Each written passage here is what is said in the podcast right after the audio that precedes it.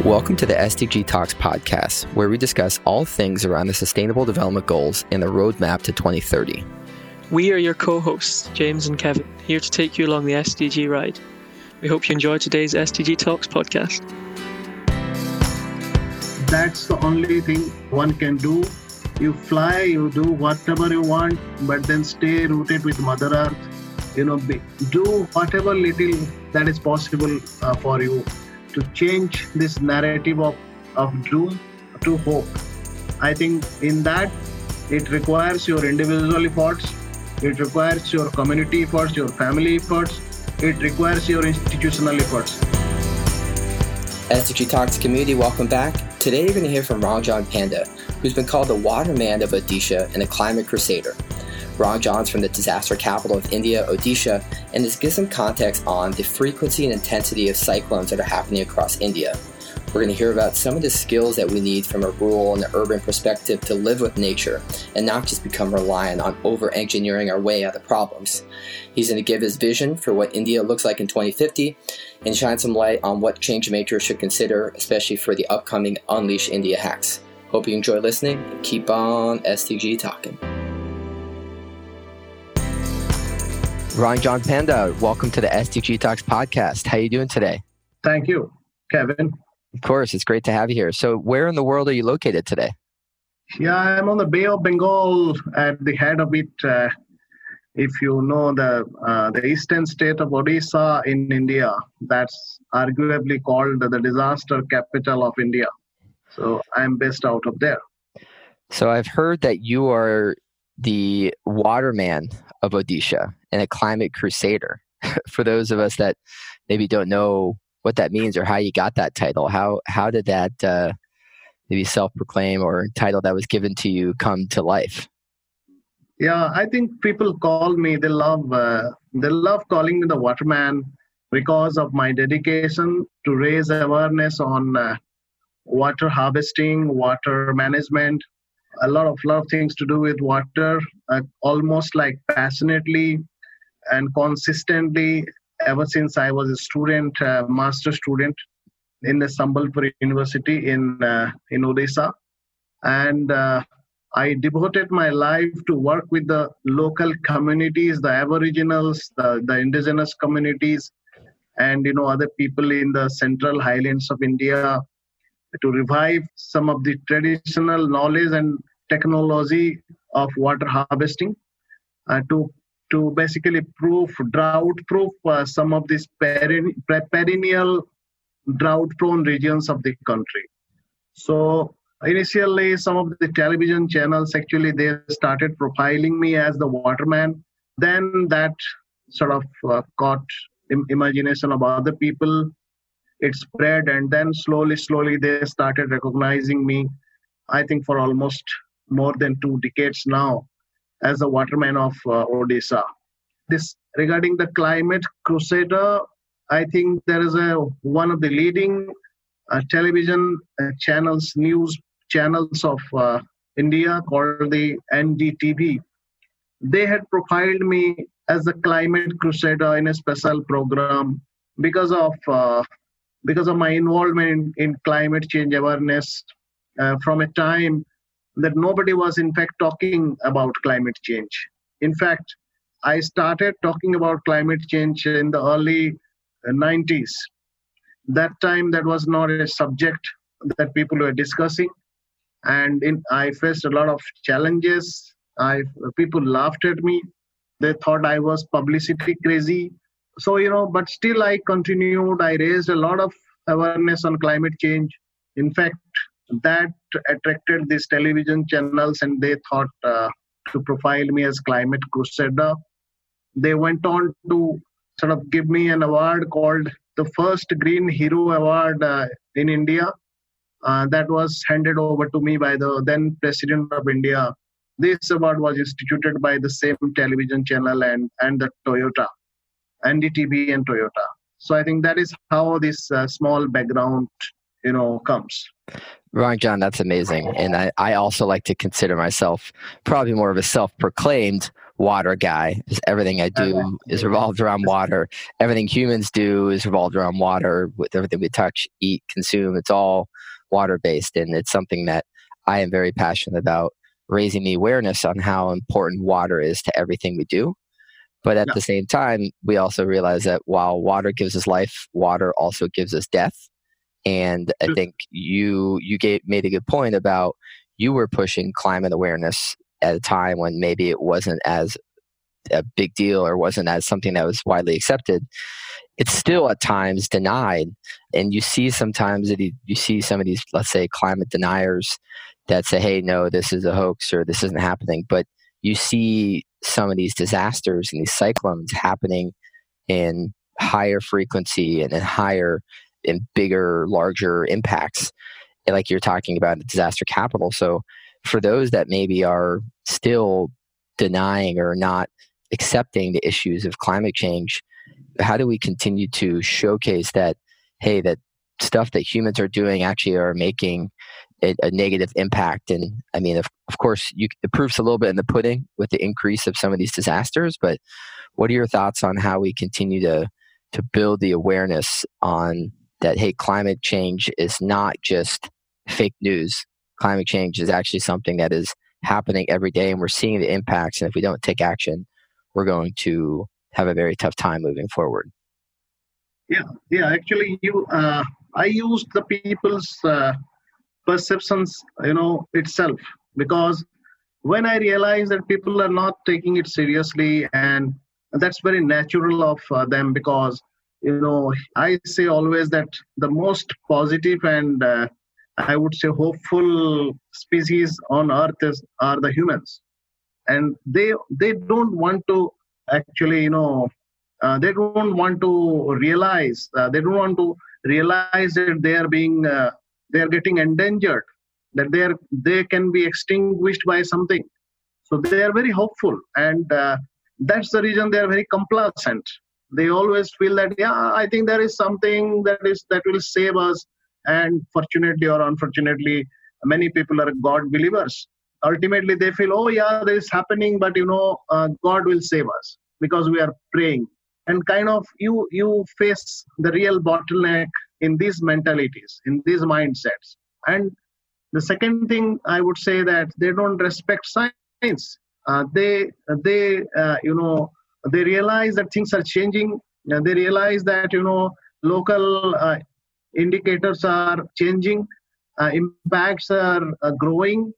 Uh, for example every generation every next generation keeps on telling oh yeah when we were children you know water was in the wells. They were just 12 feet deep.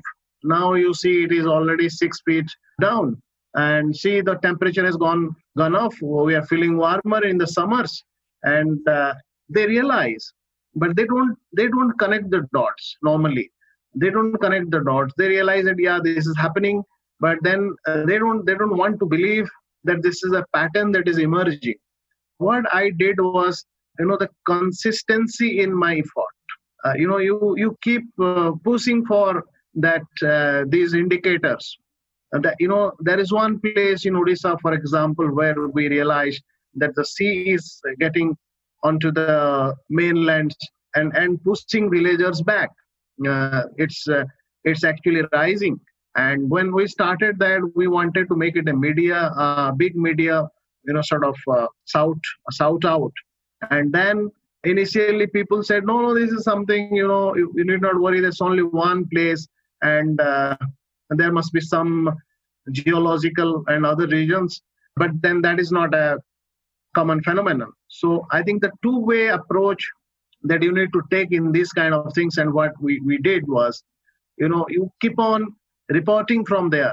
You keep on uh, keep on updating people on how the sea is already in. Yeah, see, this year it is already few meters up.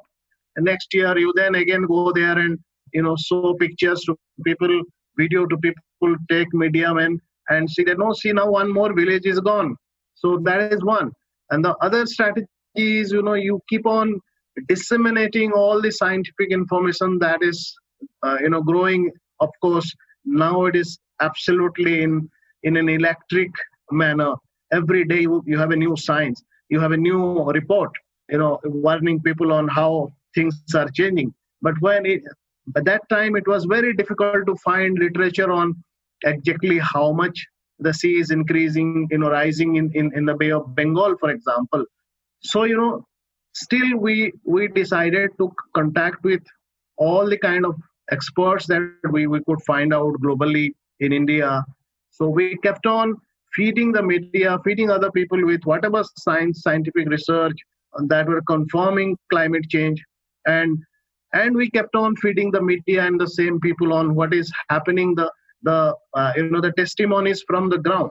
So I think in this two-way approach, you constantly if you constantly keep uh, feeding people with you know the uh, the real reality of uh, life of, of people who are impacted by climate change and also the the uh, the nuances of science you know that is coming up and then in a way you know people slowly slowly realized and and when the government start recognizing in uh, then you are you are sure that things will move because they are the policy makers so they start uh, you know doing their own beat uh, however slow and small that might be.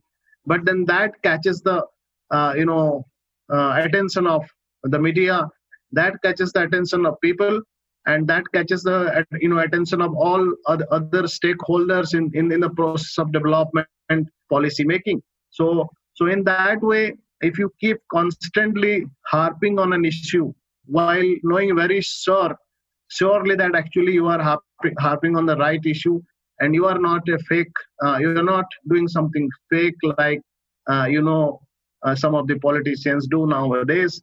And uh, i think people start believing you that they, they start trusting you. So in a way i can very safely say that people started trusting me when i said that sea was rising uh, coasts were getting vulnerable. Then they started to see that actually this is expanding. Uh, more people are uh, you know sort of getting impacted. Cyclones are getting intense. Their occurrences are getting more frequent.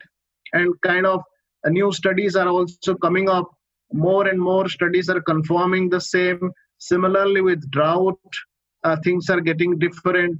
With extreme precipit- uh, precipitation events you know people realize that the rainfall pattern uh, getting disturbed and and slowly slowly they start connecting the dots. Uh, and and at least you make a mark in their imagination in their perception that things are changing and this is climate change.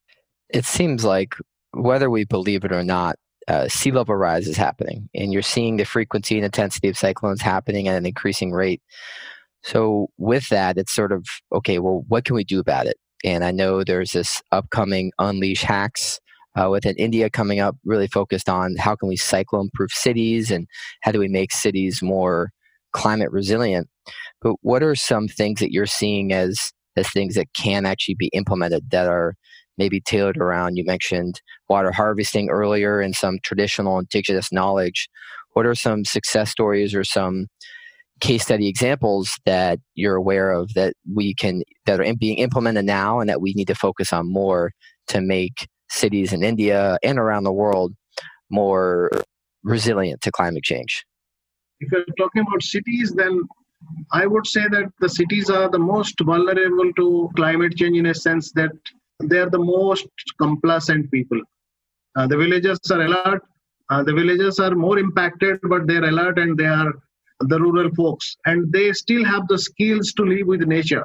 The problem with the city dwellers is that they have forgotten the skill to stay with nature and uh, they are no more, you know, like mingling well with uh, the green infrastructure, the blue infrastructure. They are just over dependent on the gray infrastructure and uh, their entire mindset is going in a way that, you know, for example, I did a survey and I still keep on doing that when people invite me to schools and colleges uh, including in US or UK, wherever I have visited, I have tried to understand, you know, what the new generation thinks about where from the water comes. So uh, surprisingly, and in growing number, you know, the youth, uh, the students are thinking that water comes out of the, out of the tap, and for example, paddy comes uh, comes from the supermarket.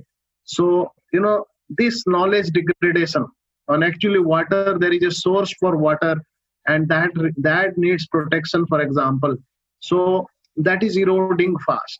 So what i meant to say about this uh, this vacuum or this gap in knowledge is you know cities are less prepared to handle climate uh, extremes climate impacts and that is that is the reason it uh, it makes a lot of sense to develop climate resilience in the cities. For example the cyclone fani in bhubaneswar uh, the capital city of odisha where i stay is uh, it did not actually think a bit that the cyclone fani will impact it. And when it impacted uh, due to the last minute changes in the in its course uh, after it reached the surface land surface it actually uh, devastated the city its its infrastructure its electricity uh, in, infrastructures its water supply and uh, most most importantly the informal settlements uh, the slum dwellers so this kind of preparations and situation make us believe that the cities need to prepare themselves uh, really solid really thorough Ranjan, one one comment on that. It seems like often humans always think that we can engineer our way out of a problem. And, and you mentioned yeah. we're in the cities we're reliant on gray infrastructure as opposed yeah. to maintaining these skills to live with nature. Are you seeing better response and adaptation to climate change in, in some of the rural areas where there is more of a connection and, and unifying in relationship with nature or, or or what are some even thoughts that you see in rural or city areas on how we can try and further adapt our ability to live with nature. Actually there are many ways to look into that. One is if you are talking about shelter for example then definitely the rural areas are not as as prepared to handle cyclones and floods with the kind of shelters they live in. If I take example of India and the coastal littoral plains, but if we're talking about, uh, for example, food insecurity due to due to drought or maybe uh, other uh, challenges or even water, I think the rural folks will be uh, much better prepared because in water, in fact, we cannot say that that's straight. There could be like for in, in a drought year uh, the rural folks will suffer more because they don't have a secured water supply. But the city's water supply if that is devastated then definitely they might be ill prepared. So it's like a complicated uh, way so the cities have different uh, you know things to handle and the rural folks have different things to handle.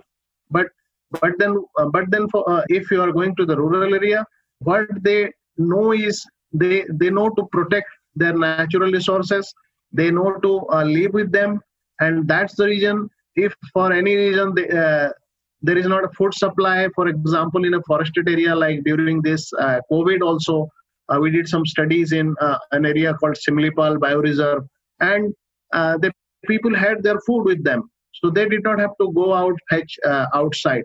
So their forest was was giving them the food. This could be a uh, you know a small example but then there are different ways to look into. So i, I don't think we have a, a one sort or one formula for every kind of things. So what i meant to uh, what i meant to say about uh, living with nature is the cities have to actually respect as you say natural waterways wetlands of different sorts. Uh, they are they're converting them into market complexes whatever and whatnot. And that's the reason urban flooding because your extreme uh, rainfall events have grown so urban flooding is growing. So they are not prepared because their wetlands are already gone uh, or shrunk in, in uh, to a large extent. And in that way if you see they don't have open spaces anymore. If there is uh, for example pollution they don't have sufficient forest to absorb them. And kind of uh, you have different issues for both the both the areas. Yeah it seems like there's there's no one size fits all for the entire country especially urban or rural but it, it, does seem like regardless they're both experiencing challenges when it comes to the impact of cyclones.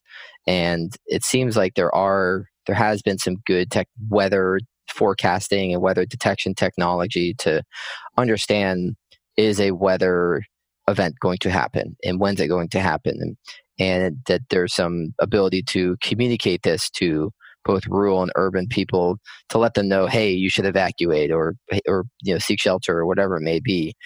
But and, and that's great. And I, I remember uh, Animesh mentioned that you know we can evacuate people now. We're pretty good at preventing the loss of life. But then it's what happens after these cyclones. Like cyclones to me are like in America, it's baseball season. We know baseball is going to happen. It's just a matter of when it's going to happen, not if it's going to happen. So after these cyclones, how are we, what are your thoughts and how do we develop post cyclone resilient cities to where people are able to get back to work and people are able to maintain food supply? And and what are some thoughts on how we can enable populations to be more resilient after the cyclones happen? Yeah you're right. Actually uh, if i take the example of odisha then uh, between the super cyclone 1999 and today odisha has actually grown off in a very very uh, sort of super way in uh, in handling evacuations because technology has improved uh, the machinery has developed uh, uh, and lives have been saved. And in fact, Orissa is an example. It's a global example in that sense. And but the handling after that in cyclones, whether in Odisha or everywhere else, we are yet to transform into or transit into that that resilience phase. And the first thing I would, uh, in my mind, is again uh, nature. Your natural capital on the coast have shrunk, and i won't say that it, it is because of uh, you know only people. Now now even climate change is uh, responsible for uh, destroying some of the natural uh, you know barriers. But then i think this can be debated later. The second thing i would say i told you is shelter like for example 40% of orissa's rural households they still uh, stay in uh, the kacha houses or sort of mud houses, thatched roof, and all. There are shelter projects, governments and others are trying to, you know, eh, go go them into uh, concrete and other kind of structures. But but within that also, uh, you know, disaster resilient construction uh, is still a far cry. There recently only I was uh, evaluating a particular uh, project of some an organization called you must be knowing uh, the Catholic Relief, Relief Services (CRS) in India, and they were they are promoting kind of a technology which is actually making very poorest of the poor, you know, disaster resilient housing, providing them with technology and market uh, based support and other technique uh, and other technical support to go into disaster resilient housing. So, uh, and many others are doing that. It's not only one organization. So many organizations are already on it if uh, after the psych, after the Phailin, you say there are many people who are working in the southern parts of Odisha. I know. Uh, so that is one. One is your shelter.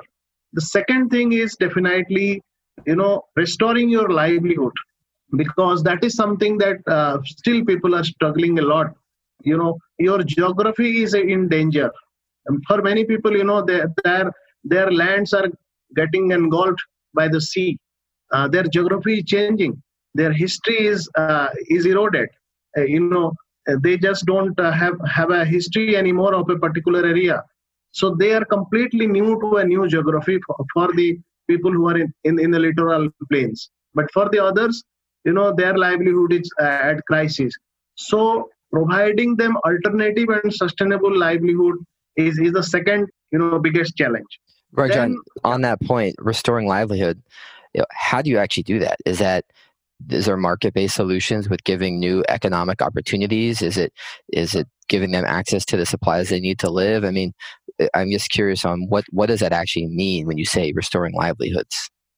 Yeah, you see, there are different kind of it. All depends on the skill set that people have. You know, the, the historical or traditional professions they are in, and and the kind of opportunities that the local market and the government provides so you have to have a comprehensive understanding of a particular locality and then try to design, you know, in, in innovative ways to restore livelihoods. For for some of the uh, communities, as I have seen, you know, the, the local forests already give a lot of uh, a lot of livelihood opportunity. The farmlands for some it is gone, but for some it is still there. So what you do is there are also uh, efforts are on for you know disaster resilient or flood resilient side cropping patterns, uh, you know, uh, paddy varieties and other uh, farming systems. So this kind of restoring livelihoods can also happen. And in in projects like this, shelter also you create new opportunities uh, for the local masons, the local vendors, the markets, and link them to the uh, beneficiary, the beneficiary farm, uh, people who are who are your you know who take your support to build their shelter. So kind of new opportunities are also created for a multiple set of people. So there are several ways one can do that. And if the conventional ways fail, then you have to work out, I think, newer and newer uh, opportunities. And that all, as I said, will depend on the locality per se and, and the opportunities that, that can uh, that can be provided by government and civil service, uh, civil uh, society, and other market uh, market you know organizations. So it's all a multiple. Uh, again, it's not a one uh, size fits all kind of solution. No, I mean this is not a a simple problem to address, and there's a lot of underlying factors from the geography, the topography, the demography, the the yeah. climate. There's and then you know market conditions. There's there's so many things that go into it. So it's I think just from people listening, we want to look at hey, there's not just one thing to look at here. There's a lot of ways to support the the resilience proof of these cities and these populations. And and you've done a great job painting the picture of what it looks like now. But I'm interested in your thoughts on based on where we are now, in your mind, what does the India of 2050 look like? And and when you kind of are just daydreaming and, and you see a future of India and obviously that's just let's say 30 years from now what do you see the india of 2050 looking like yeah i think i'm a bit optimistic uh, despite of some challenges that india faces i think uh, india is india now is the youngest country you know insofar as the age of the population is concerned the largest concentration of youths uh, you know stay in india at the moment. So they have the opportunity to actually now realize that the fossil uh, the fossil fuel uh, uh, economy is collapsing and it, it may not last uh, no matter how much uh, some people you know might advocate for it and how much uh, some as you said the deniers actually push for it. So there is an opportunity in the green green economy. The green entrepreneurs developing the green entrepreneurs. You know studies have already said that green energy is getting cheaper by the day. Green jobs are uh, going to be available like they are going to grow by numbers you know by uh, sort of uh, uh magnificent numbers. So so i think india could take a lead by capitalizing on the youth population that it has at the moment. There are concerns with the education level in the country the technical education that is being provided like studies have said uh, the skills don't actually match up uh, to the to the required standards of international uh, you know required international standards so i think uh, while at, at one uh, side if you go business as usual i see a doomed india because a lot of these challenges that we we discussed about climate change we already know everybody knows i'm not talking about them are actually going to submerge our cities. Uh, people are going to be uh, mi- migrating in millions, and several other challenges like the water scarcity and the f- conflicts. Things are going to grow. All these, all these uh, ch- uh, doomed reality. But then on the other side, I think by 2050 we can also be a leader in uh, in fostering a new world that is because India has has got a great tradition of uh, conserving natural resources. Its indigenous communities, rural communities have shown the way. So in a way, India can take the leadership uh, in in uh, conserving natural forests and uh, showing the path of sustainable growth and in green technology by capitalizing on the youth youth's talents and developing their skills uh, we could actually uh, redefine growth to the greener you know to green green growth I love it. Yeah, and often we hear so much focus on the doom and the gloom, but on the flip side, whenever there's that obstacle, there's an opportunity. And I think you you painted nicely that India has the largest population of the youth in the world, which to me is exciting because they have the ability to open up their minds and be a sponge to some of these new opportunities around green economies and a sustainable and resilient future. I feel the same and hopeful, optimistic uh, for everyone around the world. And I want to ask you two more questions that are somewhat similar to the last question, but phrased a little differently. And I like to ask this to everyone. But within the context of everything we've talked about with water and climate change and, and resilient cities and cyclones, all that, what is something that you are most excited about?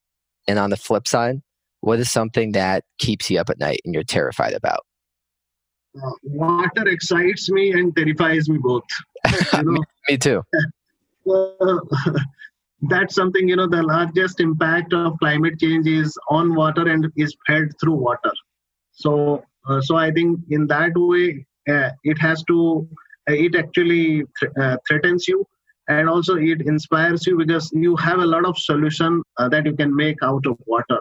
So and that is and that is the largest thing that you need to concentrate in your climate actions. That's what i think. And that you know sort of embodies that that encompasses all other solutions. So respect for water respect for nature i would say is something that we need to build in the society. And uh, that is how you you also diminish your threat perceptions and go into your hopeful uh, dimension. So kind of i would say that the way water is uh, des- uh, destroying you know because you know the extreme precipitation events are now actually redefining the everything that we see our uh, the way we talk the way we move the way we uh, you know sort of push forward with our livelihoods. It's changing the way we we even sort of narrate our stories everything you know uh, because in india monsoon is the lifeline. Monsoon is everything. So water without uh, with a disturbed monsoon uh, you have actually scary uh, scary nights you know scary days. So nightmare is uh, future. But then the opportunity is as i said India has the tradition of harvesting rainwater, and India has shown that how in different geographical uh, setups throughout the country, different uh, sets of you know locally, geographically, and ecologically suitable water harvesting methods and technologies systems have been developed uh, by our ancestors, and that they still remain as you know testimony to what we, we are capable of doing. And testimony to our uh, relationship with nature with with rain uh, and with atmosphere. So i think this is what would be my most forceful message for at least indians is that try to understand that water is going to destroy you unless you respect it and conserve it in uh, geo-ecological ways respecting the traditional knowledge as well as integrating the modern technology the new technologies. So i think in a way in uh, i would like to answer your questions two questions in in this way. Wow i i couldn't agree more and, and appreciate how you just laid that out and and totally agree that water is i mentioned this earlier but it's something that we rely on it gives us life but at the same time, if you take it for granted or you try and think that we're bigger than Mother Earth, then water at the same time can take it all away and can can kill you in a lot of ways. So it's it's something that I love, but it's something that also terrifies me. And so I, I appreciate your sentiments there. And and with in kind of the, just a final question to wrap it up, just because we, we have the, the India Unleash hacks coming up. You've given such good insights already to all the different aspects of climate change and all that what's one final comment that you want to tell innovators, anyone from the age of just born till they're till they're 100 years old, whether, whatever stage they're at in terms of how they want to be a piece of the puzzle with an innovation, um, whether they're an entrepreneur, whether a team, they're a team player, whether they work for a company, whether they're the CEO. What would you tell aspiring change makers on what to think about or what to consider when approaching these monumental challenges that we face? I think uh, stay rooted. That's the only thing one can do. You fly, you do whatever you want, but then stay rooted with Mother Earth. You know, be, do whatever little that is possible uh, for you to change this narrative of, of doom to hope. I think in that it requires your individual efforts, it requires your community efforts, your family efforts, it requires your institutional efforts. So if you are, uh, for example, if you are living in a surrounding, you just try that that surrounding is green. That green for, to me is not plantation. You know, the, the, the other thing I want to tell everybody is that there is a huge craze nowadays that plantation is actually uh, the solution to every uh, every problem. That is not. I think uh, uh green ways means you you have to make uh, mend your ways and make everything all of your ways actually green and blue and uh, inter these are all interconnected things so make your little efforts to be a green citizen to be a green ambassador and try that everything all the problems are interconnected. Make everybody connected to solve all these problems. From your individual level to your family level to your community level to your institutional level to your uh, state and national level. And in that i think you can you can find out solutions to the plastics to the pollutions uh, to the conservation of natural resources to preservation of uh, water and actually trying out to reduce your ecological footprint your you know em- emissions. And in that way you can contribute your way uh, to a greener earth to a better earth to a to a earth that is to an earth that is you know livable by for all all species not only human beings. And my last uh, request to everybody is that let us forget the fact that we are the supreme animal. Actually we are we are the most important animal only in the sense that we have been given a brain and that is for working to save all the species on earth. So let us never think that we are supreme and the earth actually revolves around us and it is for our survival that everything is there and we, we can take everybody's service for our growth I think it is the other way around. We are there because Earth is there. The Earth is not there because we are there. So I think if we if we just keep these things in mind, uh, we we can start finding a lot of solutions. So well said. And, and full pun intended, I hope, with that comment. Stay rooted with Mother Earth. I, I couldn't agree more. And I love the comment that just because humans have brains and opposable thumbs, that doesn't mean we just use it for ourselves. We need to use it for the earth. We need to use it for all biodiversity and ecosystems around us. So I couldn't have said everything that you just said so eloquently and, and beautifully. So thank you for sharing those insights. And, and on behalf of the SDG Talks community, the Unleashed community, and just all the citizens on this earth, thank you. You're really doing amazing work. And I learned so much from you today. And I, I'm really excited to to see what's next for you, as well as see some of the amazing solutions that come out of the Unleash India hacks. Thank you, Kevin. It was great talking to you. Hope to connect soon. Yes, thank Thanks you. So. Take care.